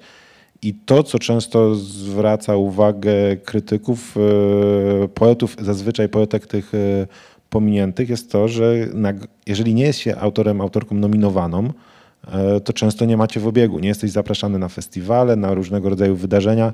Twoja obecność w danym sezonie w dużym stopniu jest motywowana tym, czy znajdujesz się, czy jest się nominowanym do tych no już wielu nagród, które są obecne. Tutaj mamy jurorów. Ja jeszcze jedna rzecz zabawna, bardziej już odjechana, pewien wpływowy chyba, bo obserwowany przez dziesiątki, jeżeli nie setki tysięcy osób w Polsce, dziennikarz prowadzący program telewizyjny, kiedyś naczelny poczytnego, niewydawanego już w Polsce pisma dla mężczyzn, ostatnio opublikował na Facebooku listę swoich stu najlepszych jego zdaniem seriali. Jedna osoba określa sto seriali. Ja bym, nie wiem, czy potrafiłbym przytoczyć sobie sto seriali, zapamiętać, przypomnieć, a pewnie bym zapomniał o trzydziestu bardzo ważnych. No tak, tak. Ale ja rozumiem tę potrzebę jakiegoś takiego klasyfikowania, bo sam, sam na to jakby chorowałem i choruję chyba do tej pory. Jeszcze dodam, tam były tysiące komentarzy i my chcemy o tym rozmawiać. Nieważne chyba, czy metodologia się czegokolwiek trzyma, my chcemy rankingów. No oczywiście, że tak. I... Yy... No jasne, że tak. I właśnie im bardziej taki ranking trosz, troszeczkę bardziej odjechany i wydawałoby się właśnie taki miękki i niepodlegający jakimś takim dramatycznym e, sporom społecznym, to się okazuje, że jest dokładnie odwrotnie i że ludzie po prostu szaleją, prawda? No jakby, że to, to, czy jakiś poeta jest nominowany, czy nie, to jest w ogóle jakaś nisza niż oczywiście, tak? Ale to czy właśnie, czy jakaś rasa psów nagle jest uznana za trzecią najlepszą mieszankę, tak? E, tak jak było właśnie tutaj a propos Golden Doodles, tak? Bo to była akurat lista, nie wiem, dziesięciu najbardziej ciekawych, czy, czy, czy ładnych, czy w każdym razie e, będących popul- popularnymi w danym momencie e, hybryd, tak? Znaczy no, mieszanek, mieszanek psów, więc yy, ja, ja jakoś tam śledzo, śledząc to, yy, byłem zaskoczony, jak, jak bardzo ludzie yy, po prostu, no wręcz tam się zabijają. To nie chodzi o to, że w komentarzach tam po prostu na siebie najeżdżają, bo wiadomo, że najeżdżają w komentarzach ludzie na siebie niezależnie od tego, co, jakby, jaki jest materiał, prawda, pod którym komentują. Ale tam były po prostu no, normalne jak wytaczanie takie działa już po prostu na zasadzie tam ludzie chyba faktycznie, no nie wiem, no, dostawali zawałów pisząc, pisząc te komentarze. No po prostu na, na, na tej zasadzie, że, że już tam zapowiadali, że tam jeden drugiego komentującego gdzieś tam dojedzie, znajdzie jego adres, po prostu rodzinę wybije do trzeciego pokolenia. Więc jakby na, na, na tej zasadzie, prawda, no, że jakby, że to żyjemy w, w, w, w tego rodzaju, w tego rodzaju świecie, w świecie, w którym no, przez też jakby możliwość, czy też taką, powiedziałbym, złudną, ale jednak możliwość wpływania na te decyzje, prawda, co jest w jakimś rankingu, prawda, to, to jest też, wydaje, ciekawe, czy w jaki sposób ludzie mają świadomość, uczestnicząc w sferze ogólnie, no jak No, egalitarnej w, w gruncie rzeczy przestrzeni internetowej, mają możliwość jakby wpływania na to, coś, jakby w, w jaki sposób konstruowane są tego rodzaju rankingi. Być może też e, e, e, oczywiście to, to, to, przyłapałem się na tym, że właściwie mógłbym mówić o tym jeszcze kolejną godzinę i mam jeszcze kilkanaście innych przykładów, ale już nie chciałbym tego, tego jakby spykać w tę stronę. Chodziłoby mi tylko o to, że e, faktycznie jakby e, To, co, to, jakim językiem też budujemy argumentację, myśląc o, nie wiem, awansowaniu swojego faworyta w jakimś tam rankingu, to w jaki sposób w ogóle próbujemy opisywać jakieś cechy konkretnego elementu tego rankingu, czy to będzie pies, piłkarz, czekoladka, czy cokolwiek innego. Jest to zupełnie dla mnie niesamowite i jakieś takie fantastyczne, bo ja to też oceniam z punktu widzenia człowieka, który no, jednak jest człowiekiem akademii w dużej mierze i też widzę, że na przykład studenci mają problemy z argumentowaniem, tak, żeby z, z opisywaniem prostych zjawisk, z krytycznym myśleniem, ale z też argumentowaniem swojego stanowiska, że nie, mnie się coś podoba, bo, albo uważam, że to jest dobre, bo. Jakby nie umieją do końca tego wyrazić. Ale widzisz, że oni na przykład... Argument, jeżeli już podejmują się argumentacji, to jest to język wzięty z internetu, emocjonalny, taki trochę uproszczony, trochę karykaturalny, Trochę tak. Znaczy to oczywiście nie da się tego tak generalizować teraz oczywiście, ale, ale trochę tak. Trochę są to takie bardzo uproszczone formy, typu no jakby komuś się coś podoba, ale jakby do końca nie wiadomo dlaczego. No, że to jest, że to jest jakiś tam, jakiś przymiotnik tutaj pada albo, albo imię słów, e, który, albo jakieś takie nawiązanie właśnie, nie wiem, jakbyś wręcz cytat z czegoś, prawda? Że jakby, jak, jakby tutaj zamiast jakiejś takiej własnej opinii i, padało jakieś takie stwierdzenie, które no właściwie no jest żywcem przeklejone właśnie z jakiegoś forum czy, czy, czy skąd, prawda? Jakby, jakby to nie jest taki nie wiem, prawidłowy, to w ogóle nie jest argument, ale to nie jest nawet przekonu, przekonujące w żaden sposób. Po prostu to jest rodzaj takiej waty, prawda, która się pojawia. I też mnie fascynowało w tych na przykład rankingach tych mieszanek psów, tak? To w jaki sposób są te cechy tych psów na pierwszy rzut oka, nie wiem, niewidzialne, niezauważalne, nagle są przepychane do, na front tego całego, tej całej argumentacji. Albo jakieś takie absurdalne właśnie próby definiowania, czym w ogóle jest pies i z czego się składa, prawda? To mi przypomina oczywiście filmy Juliana Józefa Antonisza, jak działa jamniczek, prawda? I tego typu, prawda? Że jakby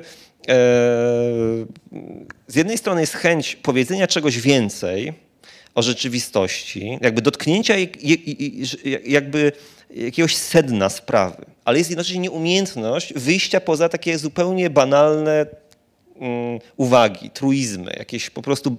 Yy, jeszcze w dodatku ten język, który wydaje się w takich sytuacjach... No, jakiś taki ma, ma taki walor ewidentności, ma po prostu opisywać jakieś cechy. Nagle staje się jakimś gigantycznym wrogiem, takim nieprzeniknionym wrogiem. Nie daje się lepić. Nagle to, co wychodzi, jest jakimś taką y, zupełnie oderwaną od jakiejkolwiek rzeczywistości y, sferą, w której y, nie jesteśmy pewni już niczego. No, każde to zdanie, które zaczyna się banalnie i ma być jakby... proste, nagle kończy się jakimś fatalnym błędem, nie, słowem, które wchodzi jako intruz. No i oczywiście tutaj akurat w tym, w tym, w tym tekście o tych Golden Doodlach jeszcze oczywiście jest to przemieszane i przemielone przez automatycznego tłumacza, który dodatkowo jeszcze tutaj działa, ponieważ to w oryginale było po angielsku, jak wiele tego typu tekstów. Jest pytanie z publiczności, to poprosimy o przekazanie mikrofonu. Ja mam pytanie dosyć osobiste. Chciałem zapytać, bo jest pan osobą, która no cały czas biegnie, prawda? Interesuje się tak rozległym obszarem. No, chciałem zapytać, czy ma pan jakiś sposób na to, żeby się zatrzymać, żeby wypocząć? To jest po pierwsze. A po drugie, czy udało się panu wyjść poza właśnie ten język, który pan używa do swojej twórczości? Czy, czy ma pan jakąś taką sferę, obszar gdzieś, gdzie może pan robić coś, co uważa pan, że jest z pana, od siebie? No takie dwa pytania. Dziękuję za to, za to pytanie, ale muszę powiedzieć od razu, że to jest złudne, to, że cały czas gdzieś biegnę, ponieważ ja mam wrażenie, pedałujesz. Że, że tak, że oprócz tego, że, że, że być może właśnie bardziej pedałuję niż, niż biegnę, chociaż ma, ma, mam taki epizod biegowy również, to... Yy, To nie, właśnie to, ja mam wrażenie, że, że właściwie ja to wszystko robię w czasie wolnym, właśnie od, od nic nie robienia. I, a to nic nie robienie zajmuje mi właściwie chyba jakąś większą część mojego życia, więc jakby to jest takie, ja, ja mam takie poczucie jednak, że ja wcale nie, na przykład nie jestem pracocholikiem albo nie, nie spędzam na, na pisaniu bardzo dużo czasu. Jak zarywasz słyszę, terminy. Ludzi... Proszę? Zarywasz terminy. Nie, ale jednak wydaje mi się, że, że, że potrafię godzić to, co uważam za najważniejsze w, w życiu, czyli jaki, chyba właśnie rzeczywiście spokój ducha i możliwość jakiegoś takiego taki pry, prywa, prywatnego życia gdzieś tam podczas wycieczki rowerowej czy gdzieś podczas spaceru w lesie. I wydaje mi się, że jakby na to poświęcam dużą część swojej aktywności. Natomiast cała reszta jakoś tam grupowana jest po prostu tak, żeby nie, nie, nie, nie bardzo mnie ingerowała w ten mój ustalony rytm, rytm życia. Więc... Więc chyba, chyba w, w takich proporcjach bym to widział. A jeśli chodzi o te języki, yy, to jest tak, że w zależności od książki, w zależności od przedsięwzięcia, Waldek pewnie yy, yy, może potwierdzić, to te języki są zupełnie różne. W tym znaczeniu, że Ja nie wiem, czy mógłbym powiedzieć, że mam jakiś własny język taki, który... Zasadniczo, jak, jak wiemy, pisarze dzieli się na dwie grupy. Tak? Tych, którzy mają własny język i się go trzymają. Eugeniusz Tkaczyszyndycki. No i wielu innych, prawda? Albo takich, którzy zmieniają swoje języki z książki na książkę. Takich jest mniej może, ale są tacy, tak, którzy eksperymentują, każdą książkę traktują odrębnie, jako zupełnie odrębne przedsięwzięcie i stosują do, tam, do, do tych przedsięwzięć inne języki, inne sposoby konstruowania myśli i tak dalej, i tak dalej. Ale niezależnie od tego, czy jest się pisarzem pierwszej czy drugiej grupy, własny język jest czymś, co jest nadrzędne wobec tych wszystkich propozycji. To znaczy, można pisać w każdej książce innym językiem, ale mieć własny język w jakiś sposób, prawda? I ten język nie jest po prostu rozumiany tutaj jeden do jednego jako język, który spotykamy w książce, tylko to jest rodzaj wrażliwości, sposobu myślenia, pomysłu, jakiego, jakiś rodzaj e, e, pojęcia parasola, który jest nad tym wszystkim, co się, co się pisze i co się tworzy. E, ja mam wrażenie, że jest rodzaj takiego zespołu rozmaitych odniesień, czy, czy kategorii, czy inspiracji, do których ja się odnoszę dość często i właściwie w, w, w, każdym z, w każdej z książek, niezależnie od tego, że one przybierają bardzo różne formy, no, w tym najprościej rzecz biorąc. Tak? Być może to, o czym mówiłem, to znaczy to, żeby jakoś czytelnika wytrącać z takiego normalnego rytmu czytania, jest czymś, co byłoby mi przypisane i byłoby takie moje i własne. To jest takie... To jest, związa- to jest poczucie związane z moim własnym czytelniczym poczuciem. To znaczy ja zawsze najbardziej lubiłem te książki, które... pozostawiały mnie w jakimś, jakimś dramatycznym stanie, w tym znaczeniu, że po prostu wytrącały mnie z jakiegoś normalnego rytmu, z jakiejś monotonii, codzienności. Nie mówię tutaj o tematyce podejmowanej, tylko raczej o konstrukcji właśnie, o, o jakimś pomyśle na książkę, że spodziewam się czegoś, a dostaję coś zupełnie innego. Podasz przykład? Najbardziej mi się jakby w, w, tym, w tym sensie podobały mi się oczywiście teksty, poematy prozą francuskich kubistów, Maxa Jacoba na przykład. To są tego typu teksty, które zapowiadają się jak błaha anegdota z życia, nie wiem, pa, pa, Parys, pa, paryskiej ulicy, ale na, ostatnie zdanie, puenta, wygłos, nagle stawiały wszystko w, w, na opak. Nagle okazywało się, że jakby perspektywa wiersza się kompletnie zmieniała. To, co było czymś, okazuje się w ostatniej linijce czymś innym. Potem Zbigniew Herbert robił podobne rzeczy w tej pierwszej fazie swojej twórczości, kiedy pisał poematy prozą. Eee, czyli jakby osta- ostatnia puenta jest kompletnie inna. Tak? Jest taki słynny, emblematyczny tekst Zbigniewa Herberta z Hermesa, Psa i Gwiazdy. Poemat prozą, e, który nosi tytuł Matka i jej synek, który opisuje życie, sielskie życie matki i synka w chatce na skraju lasu, którzy się kochają i e, e, spędzają ze sobą dużo czasu i nie, nie chcą umrzeć, ale matka umiera, a synek zostaje. A tak naprawdę był to dość stary dywanik przed łóżko. Więc jakby tego rodzaju rzeczy, prawda? Teoretycznie zakładam, że coś jest realistyczne, ale ostatnie zdanie kompletnie to rozwala. Bez jakichś gigantycznych tutaj efektów specjalnych, tak? Po prostu jest taki, taka jedna puenta.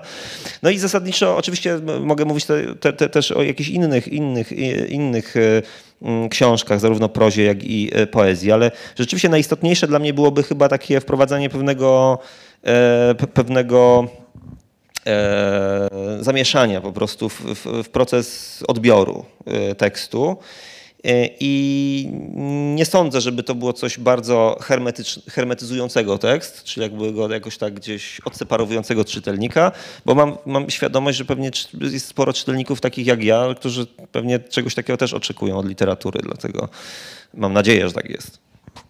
To jako ko- mój komentarz trochę do tego, co pan powiedział, wyrażając pewnego rodzaju troskę o zabieganie Kuby. Ja mam jako czytelnik i kolega takie spostrzeżenie, że ty chyba jesteś tym farciarzem, jednym z, jedną z tych osób, które mają te rzeczy, którymi się gdzieś pasjonują, od telegazety po sport, po wycieczki i jednocześnie niektórzy w ten sposób mogą trochę marnować czas. Ty przez pracę na akademii, przez pracę jako, jako pisarz po prostu możesz te rzeczy przekładać na rzeczy trochę zawodowe i przerabiać to na język literacki, analizować to naukowo, więc łączysz niejako przyjemne z pożytecznym. Z kolei jeżeli mowa była o tych twoich tych językach i te języki, które są oryginalnymi językami danego autora, autorki i tymi, które są pewnego rodzaju obiektem eksperymentów, prac, to ja miałem takie, teraz jak sobie o tym zaczynam o tym myśleć pod kątem twojej twórczości, to na pewno drożdżownie, na, pewnie premie, na pewno premie górskie bym na czuja totalnie. E, zaliczył tutaj kategorii twoich języków, tegoroczne książki z kolei i tutaj e, noże i krwotoki wiewiórki bym wrzucił jako te książki eksperymentujące, bawiące się jakąś formą, ale, ale to też twoje są rzeczy. W sensie ta zabawa też wydaje mi się jednak jakoś tako e, bardzo twoja. Okej, okay, bo powoli czas dobiega końca. Umawialiśmy się na godzinę, jest godzina piętnasta, a chciałem jeszcze o tego J J Okocze i ostatnią część poświęconą językom dziennikarstwa sportowego. Te teksty, które tutaj się pojawiają, to i znowu problem mój polegał na tym, ja nie wiedziałem, czy ty wyszydzasz niejako dzien- język dziennikarski, który ostatnimi laty już jest pełen usterek, pomyłek, błędów, bo ten wywiad z J J Okoczą tutaj, nie wiem czy chcesz, go, jest trochę długi, więc może... Ja, fra- jakiś fragment. fragment. Przeczytaj fragment. Proszę fragment, a później dokończę swoją myśl. Jest, to jest fragment wywiadu z, z piłkarzem, który był, jak jest napisane w pierwszym zdaniu, atrakcją Bundesligi. Grał w Eintrachcie Frankfurt. Ale też złoty medalista olimpijski z Atlanty. dziewięćdziesiątego szóstego Tak, on był podpor, podporą reprezentacji Nigerii, która zdobyła złoty medal na Igrzyskach Olimpijskich. I rzeczywiście był taki moment jakiegoś takiego super, no nie wiem, no szału na punkcie tych Nigeryjczyków wtedy. No przecież oni, była zupełnie niesamowita Paka wtedy grała. Oni zrobili duże kariery, niektórzy z nich, a Okocza mimo swoich umiejętności właśnie aż tak wielkiej kariery, mam wrażenie, nie zrobił, ale jednocześnie no był no jakby zestaw, filmik z zestawem jego sztuczek technicznych, strzałów, rzutów wolnych spoza pola karnego, asyst. To jeszcze taka malutka anegdota. Fantastyczny. Dzisiaj z koleżanką rozmawialiśmy, koleżanka powiedziała, że jest fanką, była fanką Arsenalu yy, i nie kojarzyła Thierry'ego Henry'ego. A przecież Kanu, który grał w tamtej reprezentacji, później taki rezerwowy, żelazny za Bergkampem, to też był Arsenal, ale okej. Okay. Kanu był niesamowity, że był bardzo wysoki, taki specyficzny. Okocza nie, nie, nie był tego rodzaju zawodnikiem, był raczej żywym srebrem, jak się mówi o takich zawodnikach. Dużo dryblującym, ale okej. Okay, tak, no w Paris Saint-Germain grał przecież też, miał taki etap, epizod w swoim, w swoim życiu. To było, to, nie wiem, czy to było inne Paris Saint-Germain niż to obecne. Oczywiście, że inne, to było P S G, które było... Ale też nie, gwiazdy grały, prawda? No, ale no, nie było zasilane miliardami petrodolarów. Dobra. Na początku lat dziewięćdziesiątych J J Okocha, czterdzieści osiem, był atrakcją w Bundeslidze. Jego gol przeciwko Kanowi sprzed dwudziestu ośmiu lat jest niezapomniany. Z pięcioma hakami w jedenaście sekund, które poprzedziły trzy jeden przeciwko K S C, dwudziestoletni J J Okocha postawił pomnik trzydziestego pierwszego sierpnia tysiąc dziewięćset dziewięćdziesiątego trzeciego roku we Frankfurcie. Kopacz dotarł do ambasadora marki D F L i Eintracht w Lagos, gdzie pracuje jako biznesmen w różnych branżach. Jaki wpływ miał ten cel, często określany mianem celu stulecia, na pana karierę, panie Okocha? Ta brama zmieniła moje życie i uczyniła mną sławnym. Również poza granicami Niemiec wywołał duży rozgłos. Cały stadion krzyczał, że trzeba wreszcie strzelać. Proszę opisać taką bramę własnymi słowami. Szczerze mówiąc, nie planowałem trzymać piłki tak długo, ale ilekroć podniosłem wzrok, żeby strzelić, widziałem kogoś przede mną. Więc dryblowałem, aż zobaczyłem lukę. Zajęło to więcej czasu niż planowałem, ale w końcu ucieszyłem się, gdy piłka znalazła się w torbie. Przepraszam. znalazła się w torbie. To, była, to, to był najlepszy cel w mojej karierze. Przepraszam, że tak się śmieję, ale mnie to autentycznie y, śmieszy, co jest chyba ogólnie dosyć dobre, żeby y, człowiekowi, który pisze to, co y, pisze, się podobało. Ale to jest trochę, z jednej strony to jest, trochę, to jest fajne, ale z drugiej trochę przeszkadza w y, odbiorze, więc postaram się nie śmiać jednak tak często. Jak często jesteś o to dzisiaj pytany? Bardzo często ludzie wciąż mówią, że jesteś szalony. Nasz ówczesny trener Klaus Topmöller powiedział później żartobliwym, że moja kariera byłaby skończona, gdybym nie strzelił celu. Krzyczał: strzelaj, strzelaj, strzelaj, a ja ciągle dryblowałem i ciągle śmiech.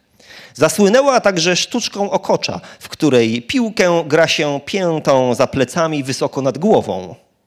W lutym tysiąc dziewięćset dziewięćdziesiątego trzeciego roku oszukałeś tym wyczynem nawet swojego drezdeńskiego przeciwnikiem Svena Kmecza. Skąd wzięło się to twoje niezwykłe wyczucie piłki?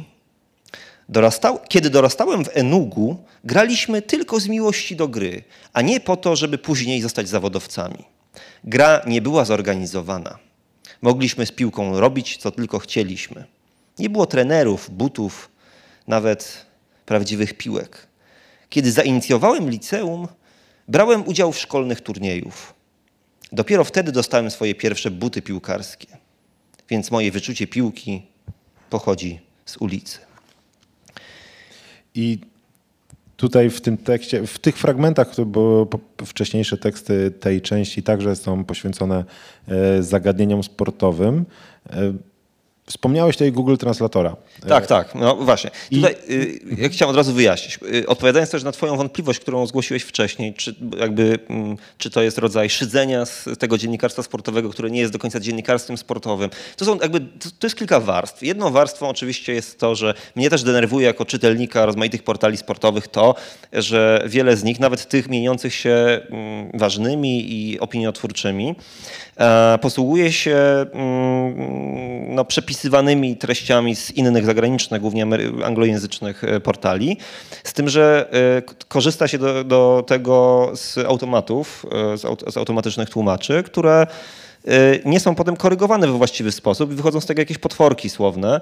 I mam wrażenie, że nie wiem, jest takie poczucie, że artykuł o, o tematyce sportowej po prostu może być napisany gorszą polszczyzną, cokolwiek może być tam napisane, bo jakby ci ludzie, którzy czytają, to nie zwracają na takie rzeczy uwagi. Czy tam jest dobry rodzaj, nie wiem, składniowo, czy to się trzyma kupy, ale czasami to jest tak absurdalne, że oczywiście no, są takie kalki językowe, to można właśnie studentom pokazywać, w jaki sposób nie tłumaczyć, prawda, i w jaki sposób w ogóle tutaj do tego podchodzić, bo to jest zupełnie absurdalne i, i, i nie, nie wiem, dlaczego się tak dzieje, więc ten język się z jednej strony właśnie z, z, z zubaża polski język dotyczący tematyki sportowej. On jest po prostu kalkowany z zagranicznego, jeszcze nieudolnie. Z drugiej strony jest przesycony jakimiś takimi dziwnymi wtrętami właśnie o charakterze emocjonalnym. Na przykład dziennikarstwo sportowe w, różny, w różnych krajach bardzo różnie funkcjonuje. Tak? To znaczy, już trochę o tym mówiliśmy, nie będę tego nawiązywał, ale są, są, są, są portale, ale też są w ogóle tradycy, jest tradycja pisania o piłce nożnej, nie wiem, w Hiszpanii na przykład, która jest taka bardzo emocjonalna i potem jak się kopiuje te artykuły i potem wkleja w polskiej edycji, to one wyglądają zupełnie absurdalnie, bo tam nie ma nic w ogóle o e, samym sporcie, tylko jest jakieś napawanie się wielkimi, doniosłymi sformułowaniami dotyczącymi tego, jak wielki, jak wspaniały jest chociażby Leo Messi, czy ktokolwiek inny, prawda? Jest jakieś takie pompowanie nagłe. Więc jakby z jednej strony mnie to oczywiście denerwuje. Jestem traktowany jak debil na takich portalach, bo po prostu wszystko da mi się sprzedać. Z drugiej strony mnie to fascynuje, bo się tworzy nowy język kompletnie rzeczywisto- do opisywania rzeczywistości. Język celowo ka- jakby taki kaleki, nie? W ogóle niepoprawny, zdeformowany. Nikogo to in- nie interesuje, nikt nawet na to nie popatrzy, więc można robić wszystko, co się, co się chce. To jest jakby pierwsza warstwa. No i druga warstwa to jest sa- sama działalność Google tłumacza, czy w ogóle tych tłumaczy automatycznych jest trochę więcej niż tylko Google. E- my też ze studentami na ten temat rozmawiamy i, i, i, i to, to jest bardzo ciekawe, ponieważ obserwujemy z roku na rok, w jaki sposób na przykład Google tłumacz się uczy, prawda? Przez to, że oczywiście w bazie danych ma więcej, więcej słów, więcej rozwiązań, no to porównując do tego, co było nie, parę lat temu jeszcze, to to, co jest dzisiaj, to jest super profesjonalne i na, tak naprawdę testowałem nawet to ostatnio, tłumacząc książkę dla Biura Literackiego, która wyszła niedawno, Henri'ego Michaud, takiego belgijsko-francuskiego pisarza. Jeden tekst przełożyłem poprzez Google tłumacza po prostu. Znaczy wpisałem go, no i zobaczyłem, jak to wygląda i jakby potem porównywałem i dokonywałem korekty. I okazuje się, że nawet z francuskiego na polski, co jest trochę, wydaje mi się, trudniejsze dla Google tłumacza niż z angielskiego na polski, nie jest tak źle. Już jakby on czai pewne konstrukcje składniowe, rozczytuje czasy nawet. Ma problemy oczywiście cały czas z rodzajem, tam z takimi bardziej skomplikowanymi sprawami. Nie wszystkie słowa też są jasne, bo to poeta, który pisał kilkadziesiąt lat temu, no to też nie wszystkie słowa są w użytku teraz. Nieważne. W każdym razie obserwujemy taki, taki model działania, w którym ten Google staje się już takim no właśnie równo, równoprawnym do tłumacza zawodowego użytkownikiem języka, jakby twórcą języka. W związku z tym mnie to zafascynowało. No i też odniosłem tego rodzaju ćwiczenie do przepisania poprzez tłumacza automatycznego artykułu z, Google, z Kickera, właśnie niemieckiego. Stąd się pojawia tutaj nazwa kopacz. No to jest odniesienie bo, do Kickera. Bo w polskim żargonie dziennikarskim kopaczem nazywamy tych takich piłkarzy bardzo słabych. Tak, no kopanina to jest właśnie ta, to, to, jak określa się, się tą, tą słabą grę, w której się ludzie kupią po kostkach, a nie kupią piłki. Kopacz no to jest ten wyrobnik, który nie ma żadnych umiejętności piłkarskich. W związku z tym to jakby to zupełnie nowe, nowe, nowe się zjawiają y, y, y, oczywiście konteksty. No i wszystkie jakby to tłumaczenie z, z, z takich no, bardzo znanych, podstawowych słów elementarnych dla, dla, dla piłki nożnej jak y, gol tłumaczony na cel, y, czy no, tam, nie wiem, bramka tłumaczona na bramę, czy, czy siatka, w sensie siatka w bramce tłumaczona na torbę y, i wiele, wiele innych tego typu rzeczy, które jakby są uzależnione od kontekstu, a oczywiście automatyczne tłumacze nie, nie, nie, nie potrafią jeszcze tego robić, nie potrafią wyczytywać tak do końca kontekstu użycia pewnych słów. Jakby tworzą taki rodzaj dodatkowego dla mnie jakby smaczku, prawda, że to jakby z jednej strony jest to szydzenie z, z tego, w jaki sposób ludzie, którzy zajmują się dziennikarstwem sportowym, ułatwiają sobie życie, a z drugiej strony jest to rodzaj fascynacji tym, w jaki sposób ten język się rozrasta, jakby zmienia konteksty, jak, jakoś się tak deformuje, tworząc takie, no dla mnie w sumie właśnie takie no, no, no, miłe mojemu uchu na przykład brzmienia, prawda? Jakieś takie dziwne konstrukcje składniowe, które są kompletnie absurdalne. Wiem, że już muszę kończyć w tym momencie, bo już przekraczamy dwie godziny audycji. Nie, ja zerknąłem tylko tylko półtorej godziny. Półtorej. Co? Słyszałem kroki z prawej strony, więc yy, zerknąłem yy, w tamtą stronę. Yy, ale może w takim razie chciałem jeszcze na sam yy, samiutki koniec powiedzieć, kiedy rozmawialiśmy pierwszy raz o tej książce, to zgłosiłeś się z takim pomysłem i powiedziałeś, że masz coś, dokładnie teraz tego nie zacytuję, ale coś trochę innego niż do tej pory pisałeś, więc chciałeś też znaleźć inne miejsce niż dotychczasowe, niż to wydawnictwo, w którym, no poznańskie, Wojewódzką Bibliotekę Publiczną i Centrum Animacji i Kultury. Yy, więc spodziewałem się czegoś tak bardzo, bardzo zabawowego i ta książka faktycznie na, przy pierwszej lekturze ją można odczytywać jako coś, co spra- sprawia, że przez całą lekturę nie, uśmiech nie schodzi z twarzy. Ale już w trakcie tej pierwszej lektury sobie zaczynamy się nad tym wszystkim, zaczą- zacząłem się nad tym wszystkim zastanawiać i to jest yy, przeciekawa, przeinteresująca, przejęzykoznawcza książka, która wydaje mi się duż, bardzo, bardzo dużo oferuje właśnie tych rzeczy, o których ty dzisiaj mówiłeś, tych rzeczy związanych z rejonu literaturoznawstwa, medioznawstwa. To, co mnie też bardzo cieszy, to to chociażby te ostatnie fragmenty, gdzie pokazuje, że ten język, to dziennikarstwo sportowe, które jest gdzieś tam spychane na margines i w redakcjach, te ostatnie strony często są bardzo symboliczne i to, jak jest traktowane, ono niesie, to jest jeden z żywszych języków tak naprawdę w tym momencie, e, który się dzieje w e, polskich mediach. To na sam już koniec e, takie informacje, to nie jest jedyne spotkanie w najbliższym czasie, które e, będzie się z Kubą odbywać. E, w sobotę jedenastego grudnia e, w swoim rodzinnym Krakowie e, będzie z tobą rozmawiała Małgosia Lebda e, w, w księgarni, przypomnisz nazwę? De revolutionibus. Tak, dokładnie. Kra- mieszkańców Krakowa, mieszkanki zapraszamy. Będzie także streamowane. Dwa dni później, w, w poniedziałek, gościsz na festiwalu Puls Literatury w Łodzi.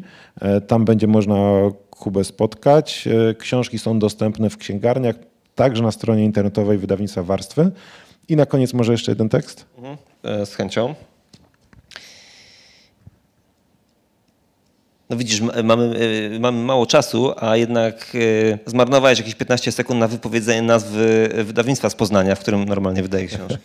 Więc Warstwy tutaj mają przewagę. Możemy się, możemy się w jednej sekundzie, czy w dwóch zmieścić. Skrót z poznańskiego wydawnictwa też jest chyba niemożliwy do wypowiedzenia. No dobra. To z takiego cyklu, z którego jeszcze nie czytałem, tutaj.